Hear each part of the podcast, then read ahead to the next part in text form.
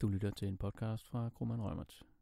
Dette er afsnit 3 ud af 3 om nyskabelser inden for persondataforordningen med Tina Brygger Sørensen og Daiga Grunde Sonne. Så er der et andet øh, nyt begreb, eller det er sådan set ikke nyt nogen andre steder, men det er nyt i Danmark. Det er DPO, eller Data Protection Officer, eller databeskyttelsesrådgiver, som vi har valgt at oversætte det til dansk. Øhm, og det vel det vil meget omtalt. Hvad, hvad er det egentlig, det indebærer? Ja, det her kære barn med de mange navne, det er jo et spændende nyt øh, begreb, i hvert fald her i Danmark. Fordi som du siger, så er der mange andre lande, for eksempel Tyskland, der har opereret med en DPO, som, som er den korte version, øh, har haft i mange år.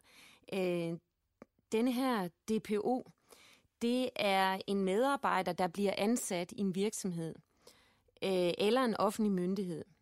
Og det er ikke sådan, at det er alle virksomheder eller offentlige, eller jo, for det offentlige myndigheder er det en pligt, at alle offentlige myndigheder har en DPO, men det er ikke alle private virksomheder, der har en pligt til at ansætte en DPO. Det vil være de virksomheder, hvor kerneaktiviteten det er at foretage overvågning af registreret i stort omfang. Og der bliver det jo lidt spændende at høre nærmere om, hvad man forstår ved stort omfang. Hvad er det, der skal tilføre, at man bliver omfattet af forpligtelsen her? Det kan også være virksomheder, hvor kerneaktiviteten består i behandling i, i, i stort omfang af følsomme oplysninger om for eksempel helbred øh, og, og vedrørende straffedomme og lovovertrædelser. Og så øh, er der den lille krølle her også. Det, det er jo sådan i forordningen, er der cirka 50-52 steder, hvor det er overladt til national, øh, nationale stater selv at beslutte, om man vil lave særregler. Og for eksempel er det her et område, hvor man nationalt kan beslutte sig for at udbygge forpligtelsen til at ansætte en DPO. Øh, det kan for eksempel være bestemte brancher, hvor man fra dansk side siger, at i den her branche, der vil man have, at man skal udpege en DPO. Til sammenligning kan man måske lidt se på, hvad der gælder på whistleblower-området, fordi der er det jo sådan en decideret pligt til etablering af et whistleblower-program, øh, gældende for din finansielle sektor og for revisorer. Der kan man jo også godt forestille sig på samme måde, at her bliver der nogle særlige områder, hvor man siger, på det her område, der vil vi have, at man skal være omfattet af forpligtelsen til ansættelsen af en DPO. Og hvis vi så kigger lidt på, hvad DPO'en er for en størrelse, jamen DPO'en får til opgave øh, at være den i virksomheden, der ved aller, allermest om de her meget, meget øh, tekniske og, og til tider svære regler. Og så skal vedkommende simpelthen underrette øh, og rådgive virksomheden om reglerne. Og også overvåge overholdelsen af reglerne.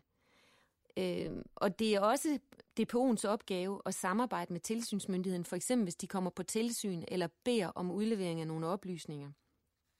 Det er ikke som sådan DPO'en, der skal være den udførende kraft i virksomheden, men virksomheden skal selvfølgelig følge DPO'ens øh, råd, øh, og det er også DPO'en, der går ind og siger, vi har vist brug for noget undervisning af nogle, nogle øh, medarbejdere herude i nogle afdelinger, for at være sikker på, at den her særlige afdeling holder sig for øje, hvad der gælder af regler. DPO'en kan enten være ansat i virksomheden, men det kan også være en ekstern konsulent, for eksempel, man har indgået en eller anden tjenesteydelseskontrakt med.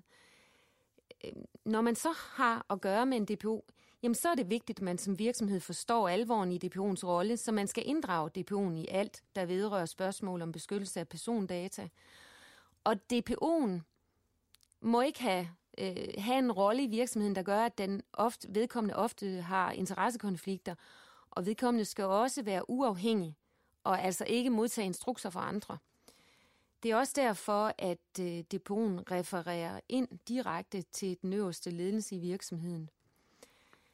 For at sikre DPO'ens rolle her og betydningen af, af DPO'en, så er det også decideret skrevet ind i forordningen, at man ikke må afskede eller straffe en DPO for at udføre øh, opgaverne som DPO.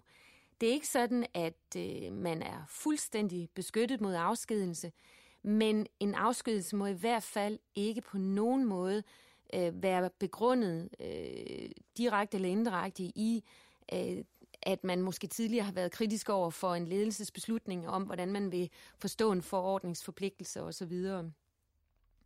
Så det, øh, det er en ny spændende rolle og en ny spændende øh, person, man får ind i sin virksomhed her. Og øh, det er der jo selvfølgelig mange virksomheder, der, der stiller en masse spørgsmål til, fordi det også er en ekstra omkostning for virksomhederne at have denne her person ansat. Men det er ikke sådan, at man ikke må have en DPO, der laver andet for virksomheden også. Altså hvis nu man forestiller sig, at man kun har 50 procents øh, opgaver for en medarbejder for en uge, jamen så er der ikke noget til hinder for, at vedkommende også får andre opgaver i virksomheden, men det er så bare vigtigt, at man sikrer, at der ikke opstår interessekonflikter. Og når vi nu snakker om adfærd og hvad der skal overvåges og videre, så er der jo også noget i forordningen omkring adfærdskodexer og certificeringer. Det er jo også noget nyt, øh, i hvert fald i Danmark. Det er det nemlig. Og det er ikke fordi, der står virkelig meget i forordningen lige nu, og det er også noget, noget der er, øh, hvad kan man sige, i udvikling, og hvor, hvor man bliver nødt til at komme med lidt fortolkning på det her.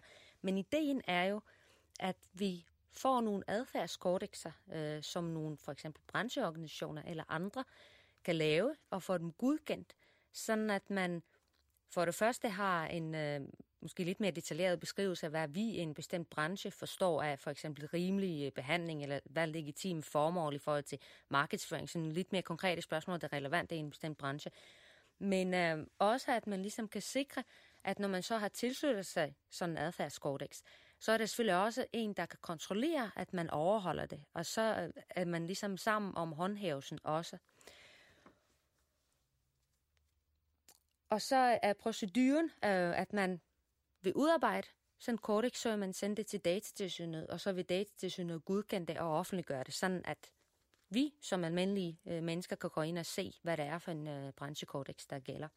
I forhold til certificeringsmekanismer, øh, Øh, der er det sådan, at øh, princippet er, øh, at det skal være helt frivilligt, så der er ikke nogen, der tvinges til at tage certificering.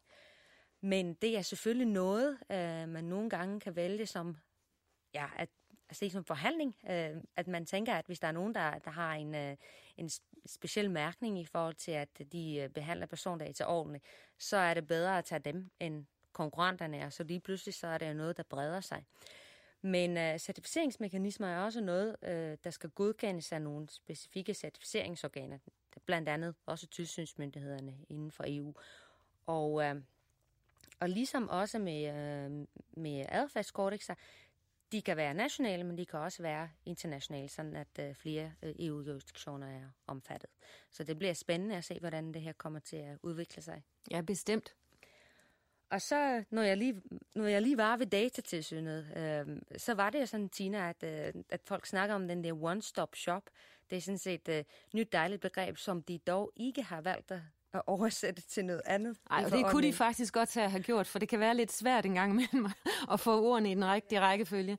Jamen det, er, det der one-stop shop, det er jo øh, i virkeligheden, at man siger, at, at der, der er jo en forpligtelse for de forskellige lande og tilsynsmyndigheder til at sikre, at man nu også foretager en ensartet anvendelse af den her forordning. Og det er jo klart, det bliver lidt udfordret, når det er sådan, vi har at gøre med grænseoverskridende behandlinger. Øhm, og der gør man så det, at man siger efter regelsættet her, at man skal have udpeget en ledende tilsynsmyndighed. Og det er den tilsynsmyndighed, hvor en virksomhed har sin hovedvirksomhed.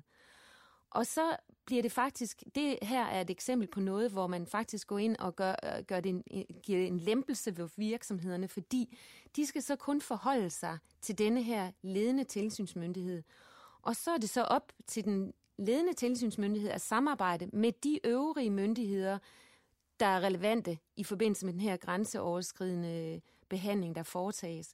Altså, hvad er det for andre lande, der er relevante at drøfte sager med, det er så op til den ledende tilsynsmyndighed, i stedet for at det jo i dag er sådan, at hvis du har en sag, der involverer, lad os sige 10 medlemslande, jamen så skal du som virksomhed forholde dig til 10 medlemslande. Og det bliver jo bestemt nemmere nu, hvor du så kun skal forholde dig til én myndighed, nemlig den ledende tilsynsmyndighed. I praksis kommer det til at foregå på den måde, at den ledende tilsynsmyndighed sender et udkast til en afgørelse til de andre relevante myndigheder, og forhåbentlig når de så til enighed om, hvad der skal være afgørelsen i den konkrete sag. Men hvis nu de ikke kan blive enige, så vil man så gå ind og gøre det, at man laver et udkast, som man sender til udtalelse hos øh, Databeskyttelsesrådet. Og Databeskyttelsesrådet, det er øh, et råd, der består af en repræsentant for hver af de nationale tilsynsmyndigheder. På den her måde, der forsøger man så at lave en samlet afgørelse, og det er også en afgørelse, som man orienterer om til andre lande, sådan at de andre lande også holder sig for øje, hvordan at man på det her givende område skal forstå forordningen. Så øh, der kommer altså en helt anden sammenhængsmekanisme og sammenhængskraft her, som man pålægger de nationale myndigheder at have sig for øje, for at vi øh, også rent konkurrenceretligt og konkurrencemæssigt stiller virksomhederne lige øh, inden for EU. Ja, jeg tænker også, vi har jo selv været med til forskellige øh, sager, for eksempel hvor man skal etablere whistleblower-ordninger på kryds og tværs af forskellige jurisdiktioner, så er der jo nogle af vores klienter, der er meget svært ved at forstå, at det, man må gerne øh, indberette anonymt et sted, men ikke øh, andet sted, og mm, um, politikker skal indeholde noget bestemt et sted, men ikke andet sted. Så det ville jo være rart, hvis det var, at hvis man skulle implementere sådan en stor whistleblower-ordning, at der, der er faktisk en eller anden hvad kan man sige, endelig afgørelse om, hvad det er, der rent faktisk skal lade sig gøre inden for EU, og så vil man bare kunne implementere det. Ja, og det er jo dejligt at kunne slutte af med noget, hvor det virkelig kan siges at være en lempelse for virksomhederne, fordi der er jo meget af det, der følger af forordningen, der er bestemt er barsk for virksomhederne. Men det her, det er så heldigvis noget, vi kan tage fat i og sige, forhåbentlig skulle blive en lettelse for virksomhederne fremadrettet.